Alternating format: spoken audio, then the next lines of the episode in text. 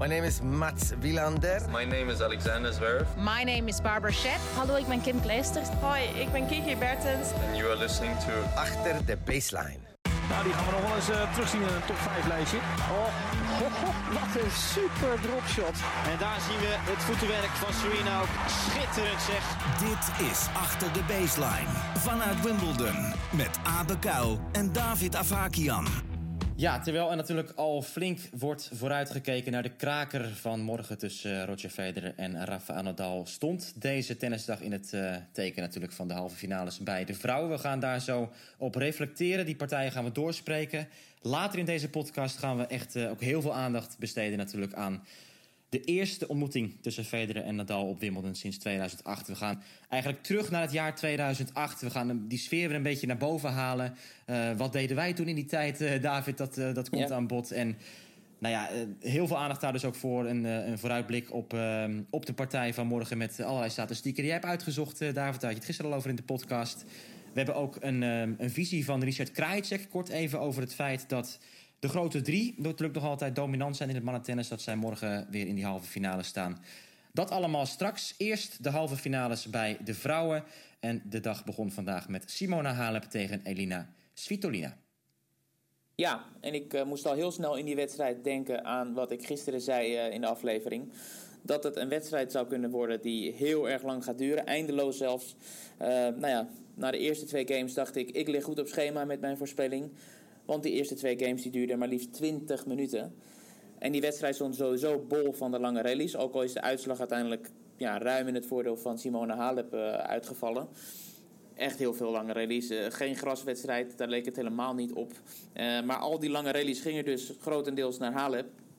Um, en je ziet gewoon hoe goed zij in haar vel steekt en hoeveel plezier ze heeft. En ja, het is toch knap wat ze heeft gedaan. Nu ook de finale hier op Wimbledon gehaald. Ze heeft één keer Roland Garros gewonnen. Twee keer nog een finale in Parijs gehaald. Australian Open finale en nu ook de Wimbledon finale. Waanzin. Ja, wat mij opviel in die wedstrijd is inderdaad het hoge niveau van Simona Halep. Um, voor Svitolina was het haar eerste Grand Slam halve finale overigens uh, vandaag. Het werd 6-1, 6-3 voor de duidelijkheid. Die eerste twee games waren inderdaad uh, fantastisch. Ik heb het commentaar bij deze partij gedaan. En wat mij opviel qua spelbeeld is dat je vanaf het begin al wel zag dat Halep meer ondernam. Zij ging sneller de aanval in. Zij probeerde de, de baan te openen. We kennen natuurlijk die, die geweldige langs de lijnballen van Halep... die ook heel vaak werden ja. ingezet in deze partij... met zowel voorhand als backhand. Nog en, vaker dan normaal, hè? Langs de lijn. Dat ja, vond uh, Svitolina ja. ook, zei ze. Ze zei dat is, nou, dat is het grote verschil wat ik zie. Dus uh, als ik tegen Halep op een andere ondergrond speel en nu... dat ze nog vaker langs de lijn gaat. En dat is typisch iets uh, wat goed is op een grasbaan. Oké. Um, ja, goed. Het, niveau was dus echt, echt heel goed van Simone Halep. En je zag Svitolina, die reageerde meer... in plaats van dat zij dus um, zelf ook echt de punten ging halen. Ze probeerde die omschakeling wel te maken. Zeker na, tegen het einde van de openingsset... probeerde ze iets meer risico in de slagen te leggen. Maar waar het verschil ook zat, is dat... Svitolina die slaat dan soms één of twee keer een, een goede versnelling... maar zij heeft niet ja, die mogelijkheid om die ballen consequent diep te houden. En daar zag je steeds, als er één bal even korter viel... wat, wat dan toch wel af en toe heeft... een beetje een halve voorhand die dan rond de servicelijn valt... ja, dan was ze gelijk het initiatief kwijt. En dan kreeg ze dat ook niet meer echt terug. En, en dat zijn die kleine nuances voor mij in deze wedstrijd... waardoor Halep toch over het algemeen ook het spel kon dicteren. Ze had meer lengte in de slagen gemiddeld genomen. Het, het was gewoon allemaal net wat uh, geslepener het spel. Het was wat uh, gepolijster. En dat heeft ook misschien een beetje nog te maken met het feit... dat Svitolina natuurlijk uh, ja, nog niet heel veel partijen in de benen heeft zitten. Nog niet heel veel goede partijen dit jaar. En um, nou ja, uiteindelijk dus een terechte zegen voor Halep in twee sets. Ja, om even door te gaan op het einde uh, van jou, uh, wat jij net zegt. Over die, die fitness kwestie. Ja, dat, dat vond Svitolina ook. Dat, het, dat ze nog niet helemaal ja, die fysieke capaciteiten heeft die ze, die ze van zichzelf gewend is. Want als er één ding is waar we Svitolina niet op af kunnen rekenen... is de inzet die ze altijd heeft als het gaat om, om trainen en krachthonk en dat soort dingen. Het is echt een op-en-top professional.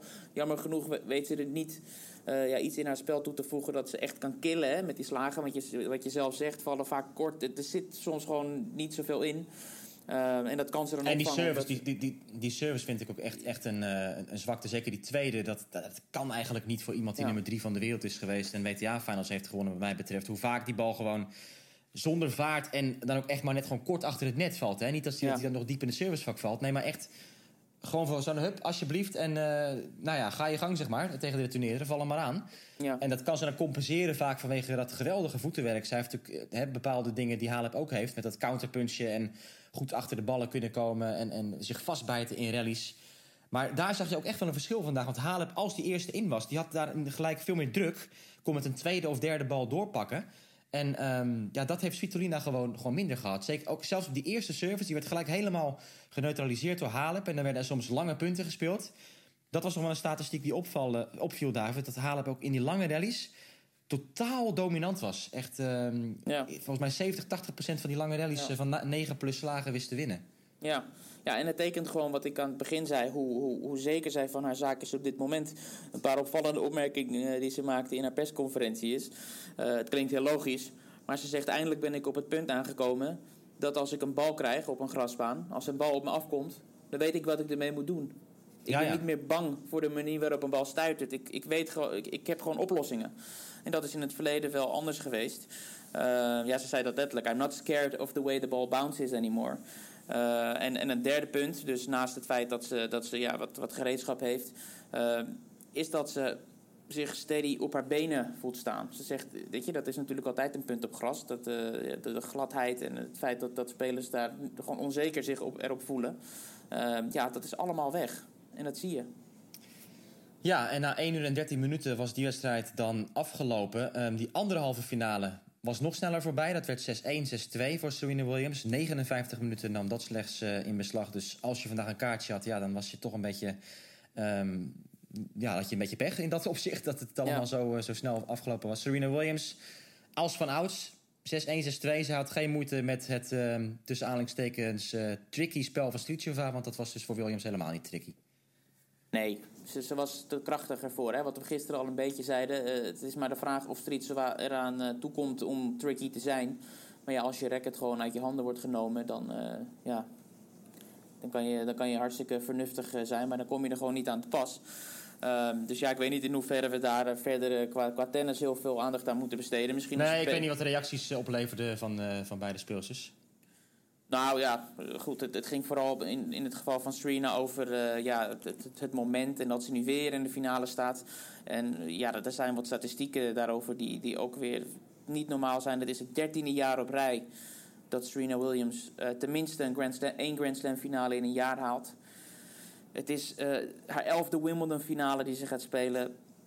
Eh 32e finale op een Grand Slam in het algemeen. En daarmee eh, staat ze op gelijke hoogte met Martina Navratilova. En hoeft ze alleen eh, Chris Evert voor zich eh, te dulden.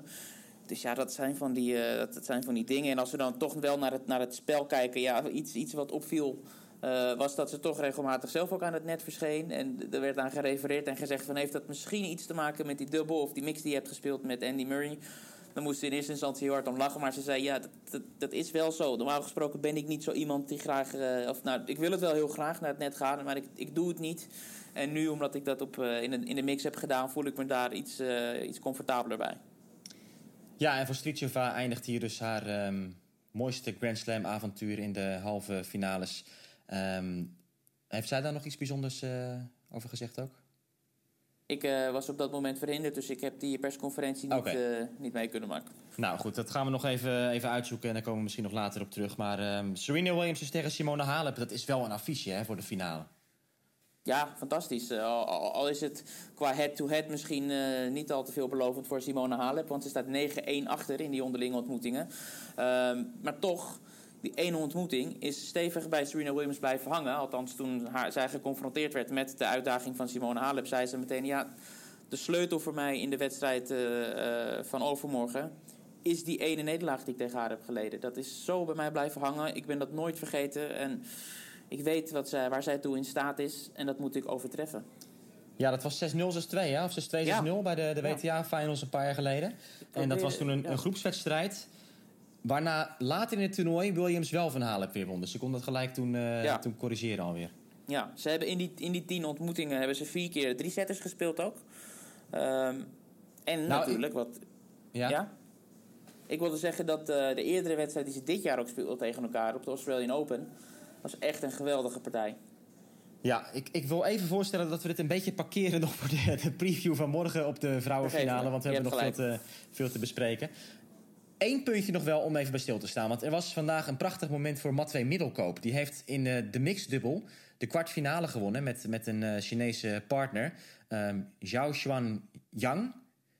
En zij wonnen van de nummers 1 geplaatst. Bruno Suarez en Nicole Manager. Dat waren natuurlijk de spelers ook. Die wonnen van Andy Murray en Serena Williams. Dus ja, Matwee Middelkoop met, uh, met die Chinezen dus. Die, die wint er gewoon van. Zeker. En Wesley Koolhof staat ook in de halve finale. Dus we hebben twee Nederlandse uh, kandidaten in de halve finale van het mixtoernooi. Het is niet te geloven eigenlijk. Wesley Koolhof met Kveta Peske. Ja, die waren op ja. papier zelfs de favorieten ook uh, in die wedstrijd. En um, goh, ik heb het schema niet gezien. Maar kan dat de finale worden tussen die twee? Of? Dat kan een finale worden. Oké. Okay. Nou, ja. dat zou helemaal interessant ja, zijn. Ja. Dus en dat, uh, de interviews met beide heren die zijn uh, te zien uh, op, de, op de website. misschien nu al of anders later. dus kijk er vooral naar. Het zijn leuke verhalen. Eurosport.nl, dan kunt u die interviews bekijken. Nou, dat is dan even de dag van vandaag. de dag van morgen. Ja, het is moeilijk om daar natuurlijk al uh, niet al heel lang mee bezig te zijn. Dat zat vandaag bij iedereen in, uh, in het hoofd. Ik, ik weet niet hoe het daar al was, David, uh, op, op het park, de sfeer. Hoe, hoezeer leefde dat al natuurlijk ook tijdens die halve finale dag bij de vrouwen eigenlijk?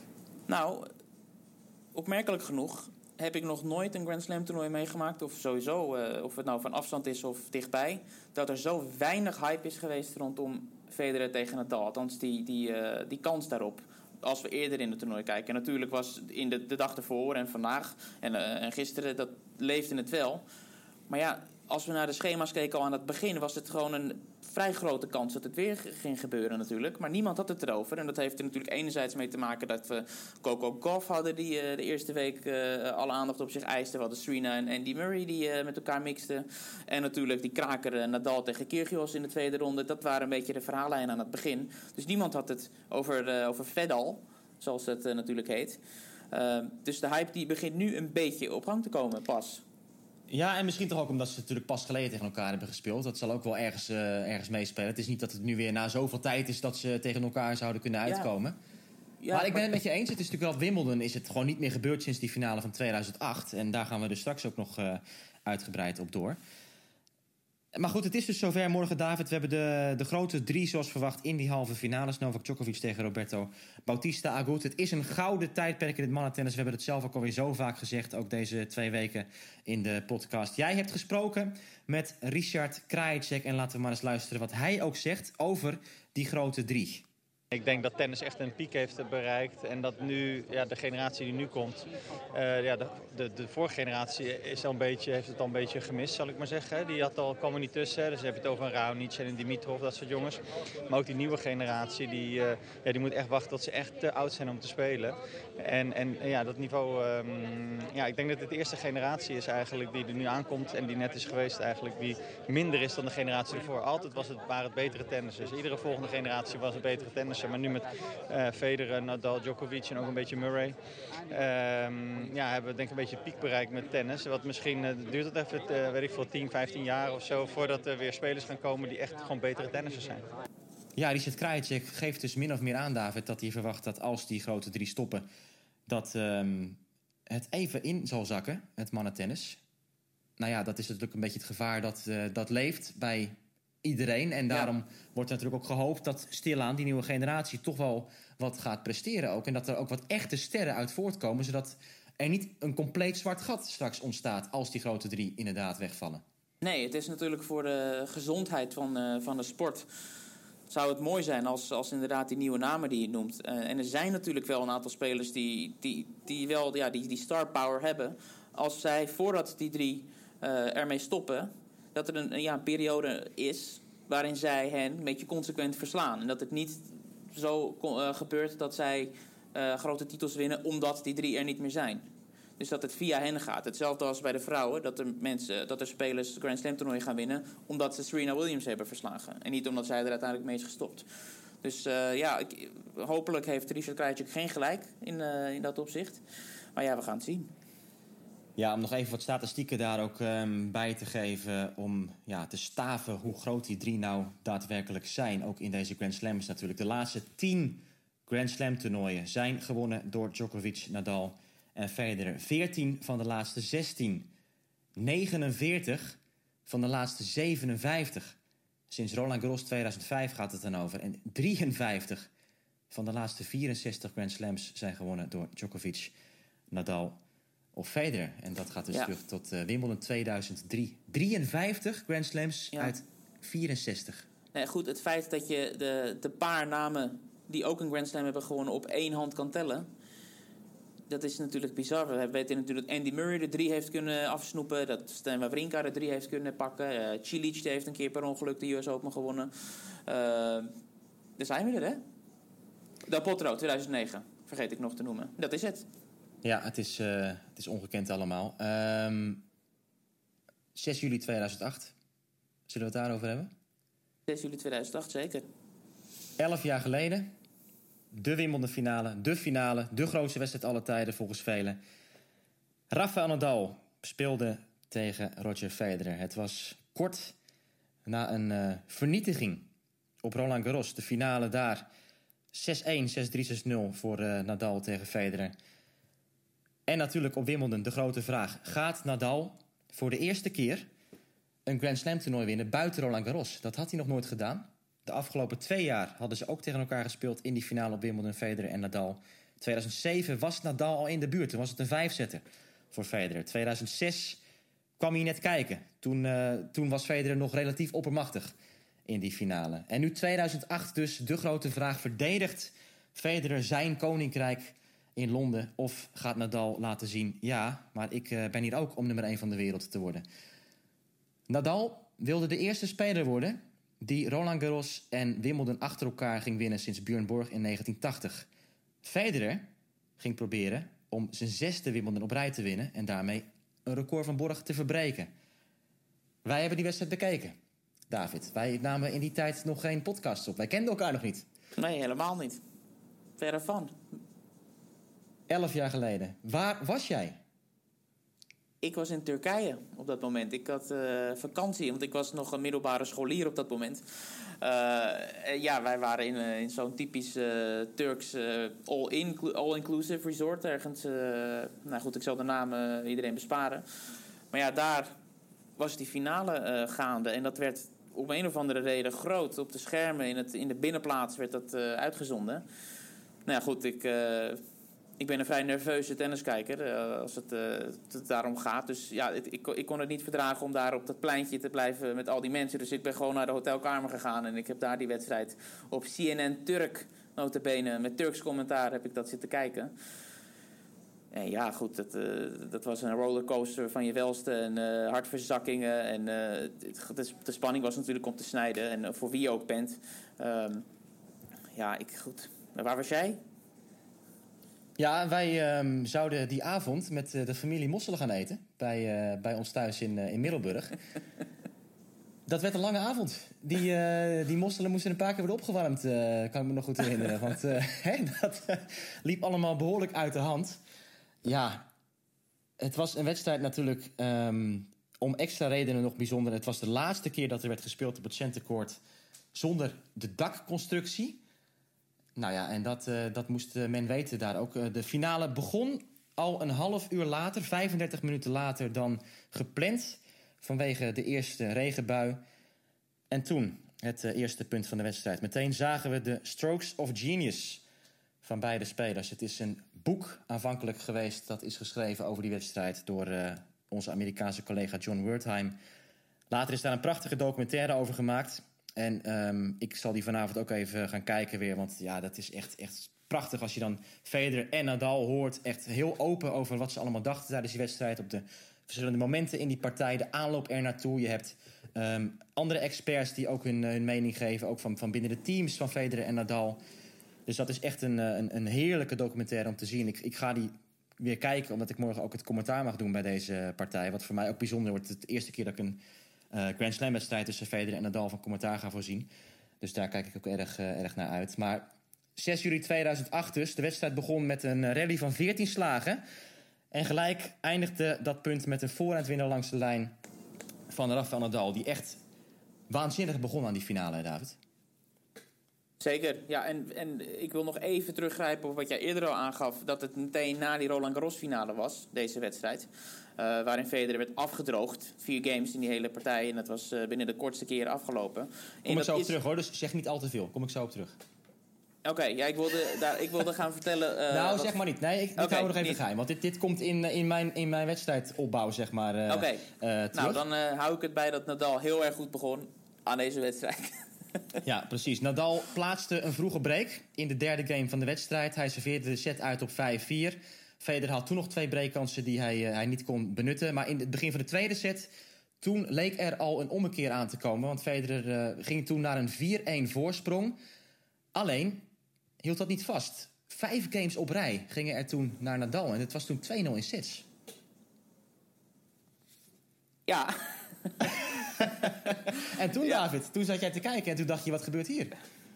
Ja, nou ja, goed. Het, het scoreverloop is sowieso natuurlijk uh, een belangrijk onderdeel van, uh, van deze wedstrijd. 6-4, 6-4 inderdaad. De eerste twee sets naar uh, Rafael Nadal. En ja, goed. Wat wil je, wat wil je van mij weten?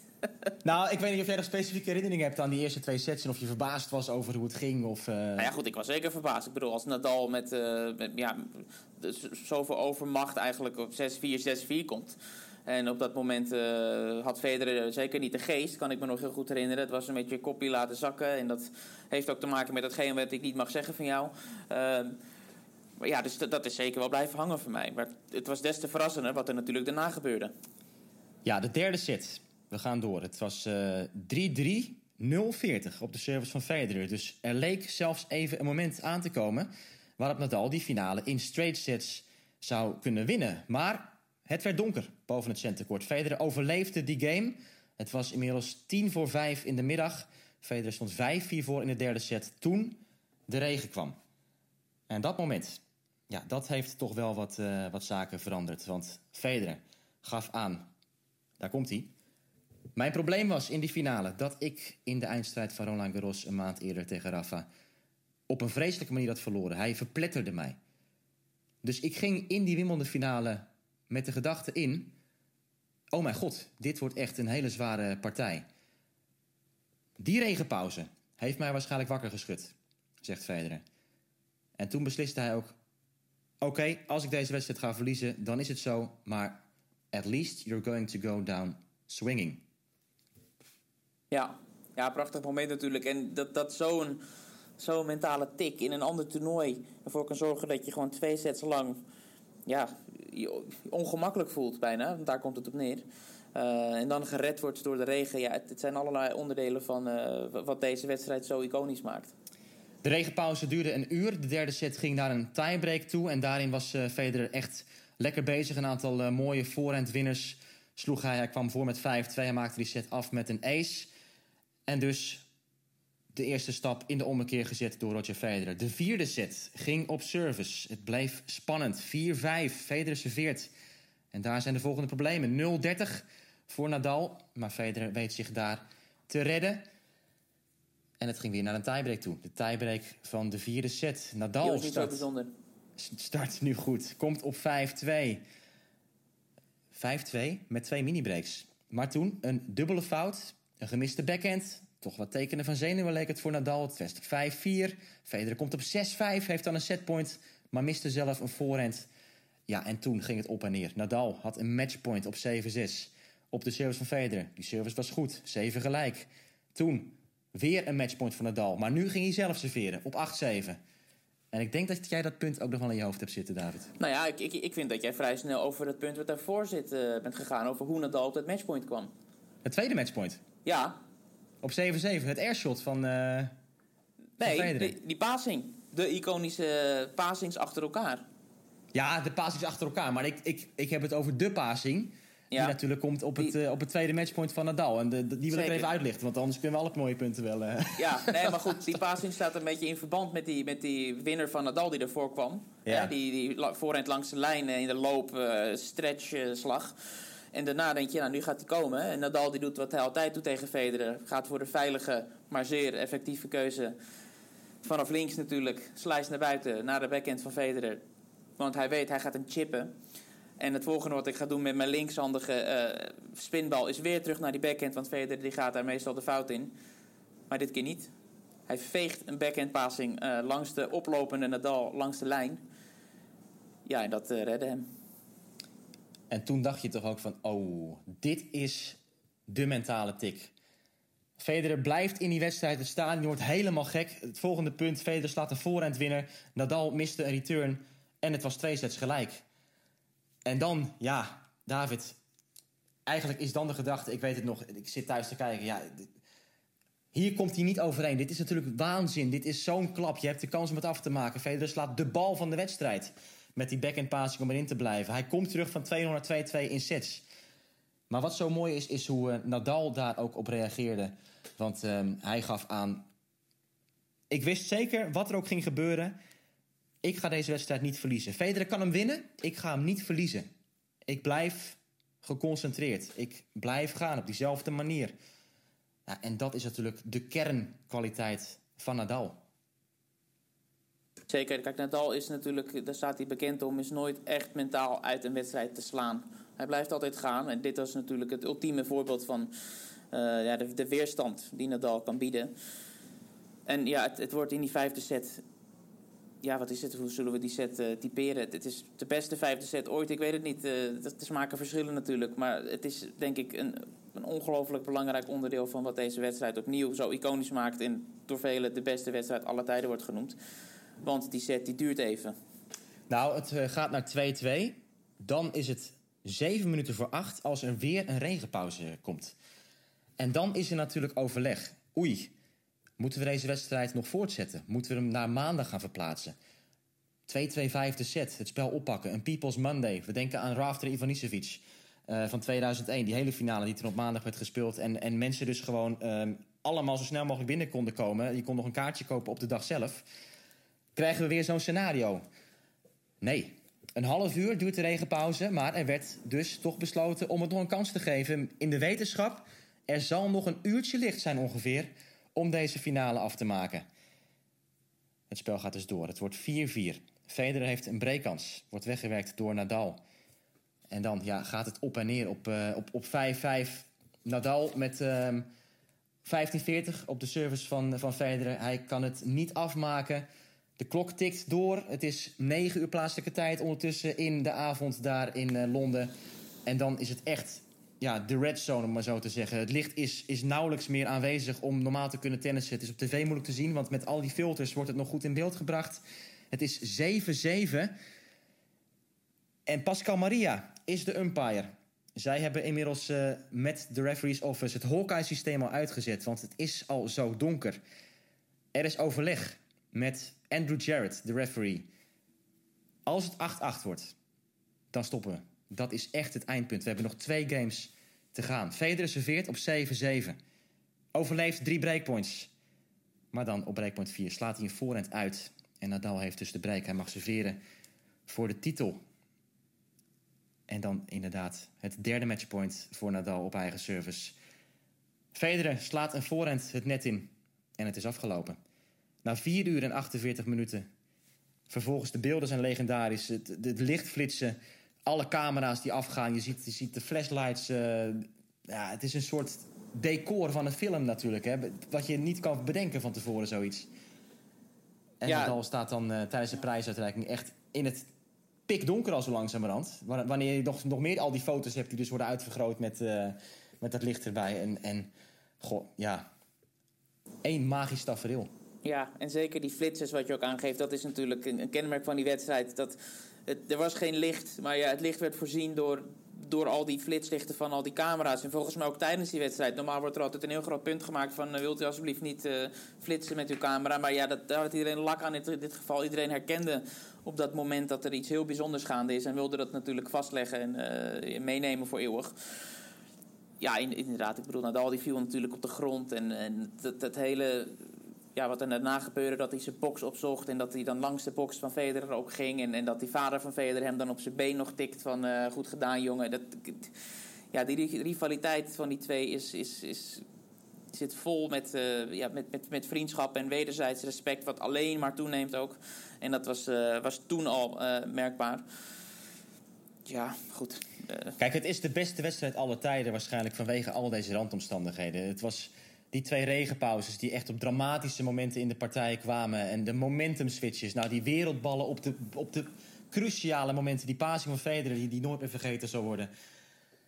Al die facetten bij elkaar.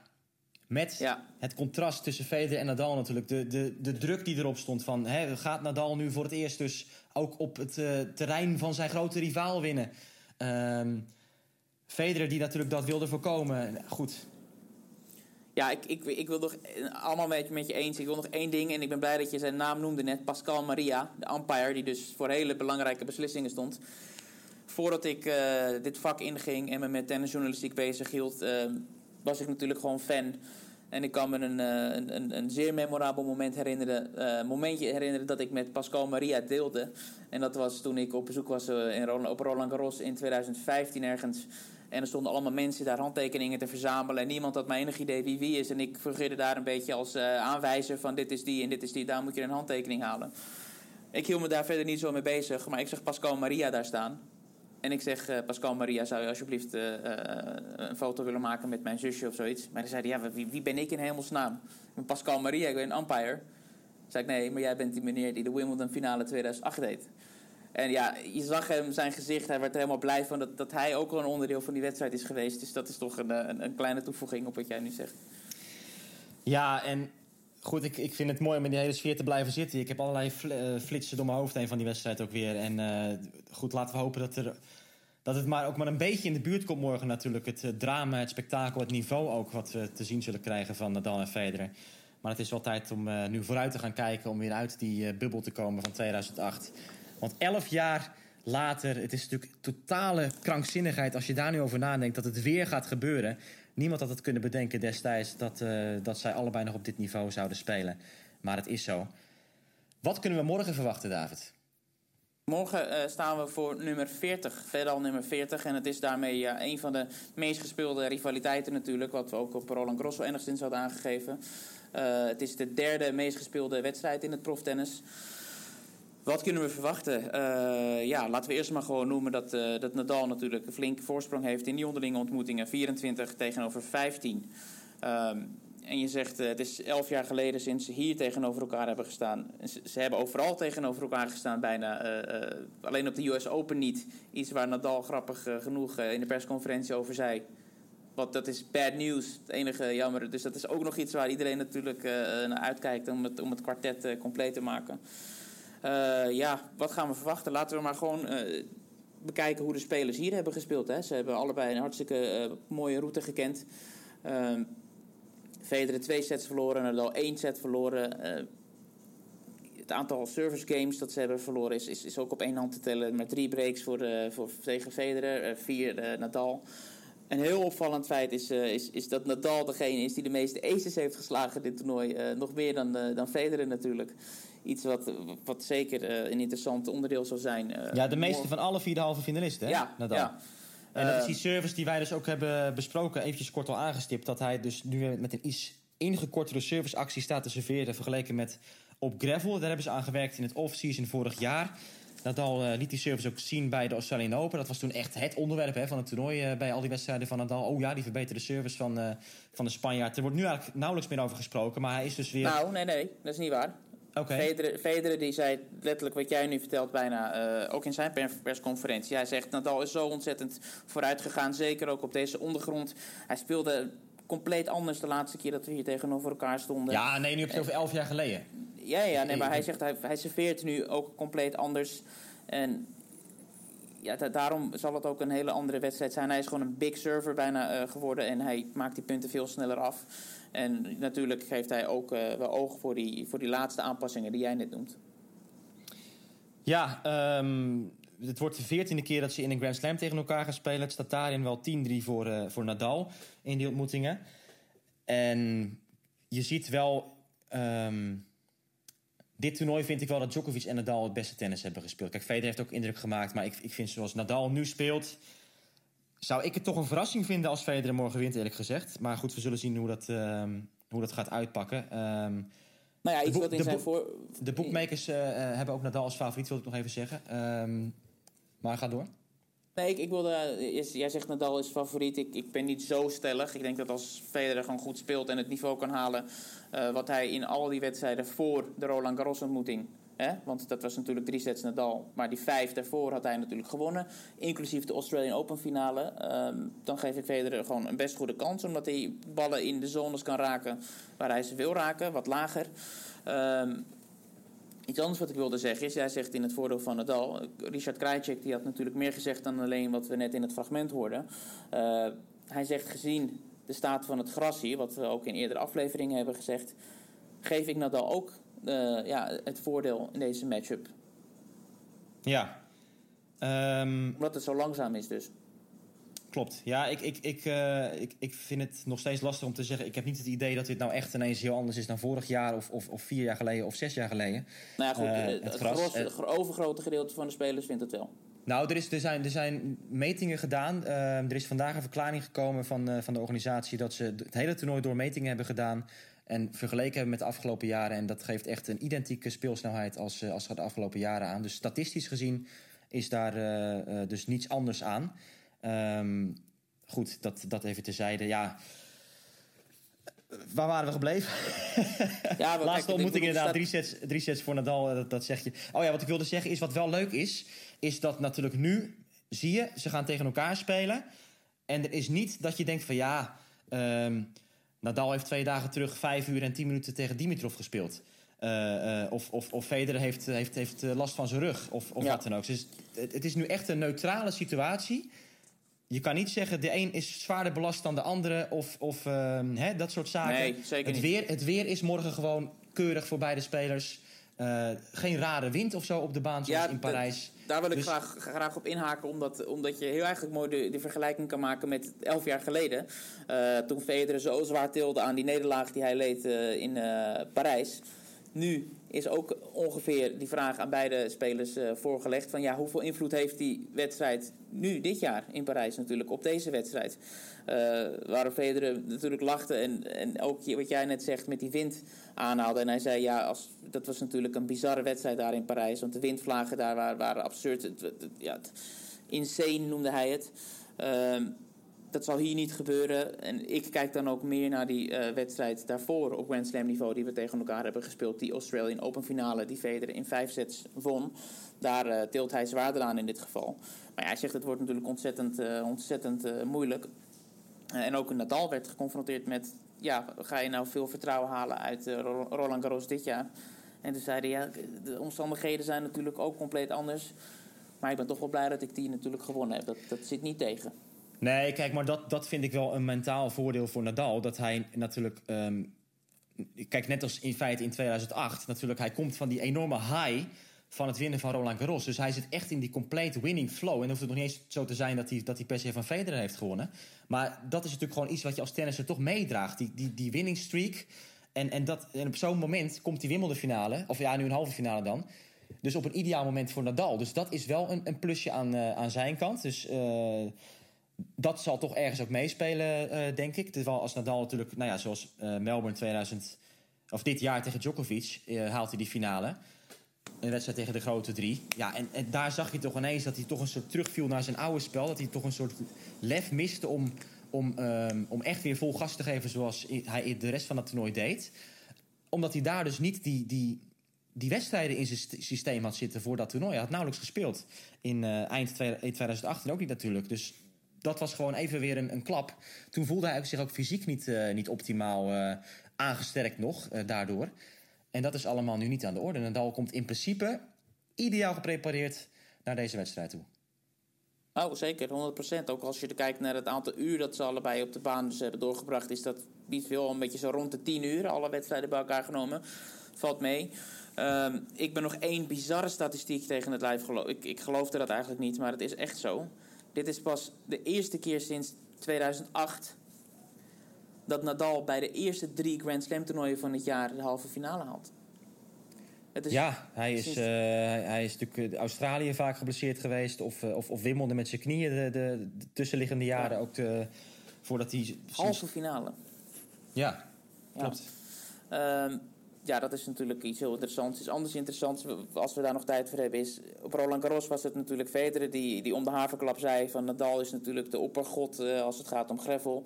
Um, en, en hier is het, eners, is het omgedraaid, kan je het, uh, kan je het noemen. En aan, Nadal werd gevraagd van wat, wat, wat verwacht je nu uh, van die wedstrijd? En hij zegt, ik verwacht gewoon te gaan spelen tegen de beste grasspeler aller tijden klaar. Dat is hoe ik die wedstrijd inga. Ik zou mijn best moeten spelen als ik wil winnen. Klaar, punt. Dus het is, oh, dat, dat, dat, is, dat is wel een nieuwe uitspraak, die laatste. dat was vaker gezegd? Of? ja, dat zegt hij natuurlijk ook als hij tegen ons op de baan staat. Dat hij ja. beste tennis moet spelen. Maar ja, ik, ik, ik probeer meer dat, uh, dat, dat wederzijds uh, respect nog maar een keer te benoemen. Nee, maar goed, maar dat is natuurlijk, hè, dat heeft Nadal in principe altijd als hij ook over tegenstanders uh, praat. Dus dat, Nou, hij noemt niet elke tegenstander de beste grastennisser alle tijden. Nee. Nee. Goed. Ja, het, het, is, het is iets waar we natuurlijk allemaal uh, zoveel verwachtingen van hebben. Weer zo'n zo'n partij tussen Nadal en Federer. Um, interessant trouwens is natuurlijk wel de opgave die zij hebben. Want de winnaar van die wedstrijd moet dus twee partijen waarschijnlijk winnen... van een speler uit, uit de grote drie. Federer heeft nog nooit en van Nadal en van Djokovic gewonnen... in één, uh, één Grand Slam toernooi. Dat is ook nog wel interessant om, om mee te nemen. Ik zat ook te denken van stel Federer wint nu Wimbledon... Um, door achterin volgens die gasten te verslaan ja, dan, dan, dan is dat misschien wel zijn grootste Grand Slam zegen ooit... die hier gewoon op het spel staat. Ook de leeftijd nog meenemend. Ja. Um, kijk, ik weet nog twee jaar geleden toen Federer hier Wimbledon won... ja, toen werd hij heel nog niet getest eigenlijk. Uh, oh, niemand... ik wil daar heel... Nou goed, maak me af, dan hak ik daar zo meteen op in. Nou, gaan we door eigenlijk. Nee, ja, goed, ja, jij zegt getest. Uh, was nog iets wat ik wilde noemen. Is als we kijken naar de, de, uh, de, de, spelers die ze hebben uh, gehad deze, dit jaar op Wimbledon. Ehm, de gemiddelde ranking van de tegenstanders van Nadal is 106 of 105 geweest. En Federer's gemiddelde tegenstander was nummer 62 van de wereld. Dus allebei niet tenderend. Um, nee, maar laten we eerlijk zijn. We hebben wel Kyrgios en, en Query. Wat, die natuurlijk qua ranking vrij laag staan nu tegenwoordig. Maar in principe op gras laat ik voorzichtig zeggen, top 20 spelers zijn. Ja. Dus dat, uh, ja, daarin is denk ik niet echt, uh, echt iets uh, te zeggen verder. Goed, het gaat gebeuren. Een editie 40 van Nadal tegen Federer. Morgen de tweede halve finale. We starten met Djokovic tegen Bautista Agut. En jij bent er weer bij, David. hè? Ik ben er weer bij, ja. En die, die, ja, die grote drie, het blijft uh, een wonder. En uh, ben je, ga je afronden of gaan we het nog over Djokovic Bautista hebben? Hebben we daar nog tijd voor? Zeg maar wat je nog even wil zeggen erover. Nou, ik wilde eigenlijk nog een, een algemene opmerking maken over, over die Big Three nog. Als we kijken naar hoe zij dit jaar in 2019 hebben gepresteerd. Djokovic heeft een winstpercentage van 85%. Nadal heeft een winstpercentage van 88%. En Federer heeft een winstpercentage van 90%. Het is niet te geloven. En als je dan kijkt naar wie de nummer 4 op die lijst is, dat zit dan op 60% of zoiets, of 70%. Het is niet te vergelijken. Ja, goed. Big Three.